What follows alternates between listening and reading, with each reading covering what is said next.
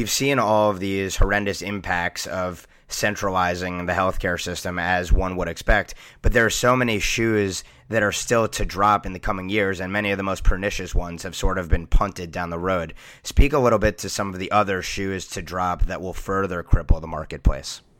Well, you know, the Obama as as president really um, took executive action on many parts of Obamacare, i.e., delaying the employer mandate, um, you know, um, changing um, when taxes would come into being, all of these things. Most recently, we saw in the um, the approval of the spending bill and the tax extender plan extender plan that um, you know there was no more money for the risk uh, corridor program, which is very negatively impacting insurance companies. Insurance companies thought that those who suffered losses were going to be able to, um, you know, get funding from the federal government. And last year, in 2014, they were hoping those companies that had losses to bring in about 162 million dollars.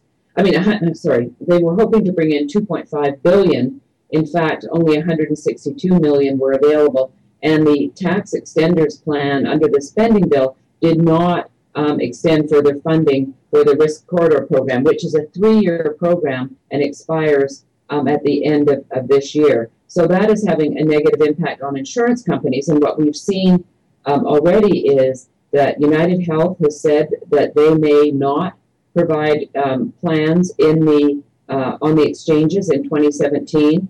Aetna Insurance, one of the big insurers, also has said the same. Humana, which Aetna is in the middle of merger talks with, um, has said the same. So um, if there are fewer insurers, combined with the fact that um, of the five major insurers, three, there probably will only be three insurers left if the um, Anthem uh, Cigna deal goes through and the Aetna um, uh, Humana deal goes through. We'll have fewer insurers.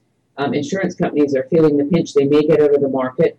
And so this is having, you know, a negative um, impact on the whole idea of comp- building competition, which is something that the president wanted to do. He thought there were, you know, he, he, his plans would be bringing about more competition. We have seen also that the co-ops that were set up under the Affordable Care Act, which he said would bring about lower prices and more competition, 12 out of the 23 co-ops have already failed, affecting about 750,000 Americans, 200,000 in New York State alone. Um, and we, the taxpayers, have lost about 1.3 billion out of the 2.5 billion put into the plan. So all of these things are really sh- showing us that down the road, the Affordable Care Act is not going to lead to affordable, accessible, quality care for all Americans.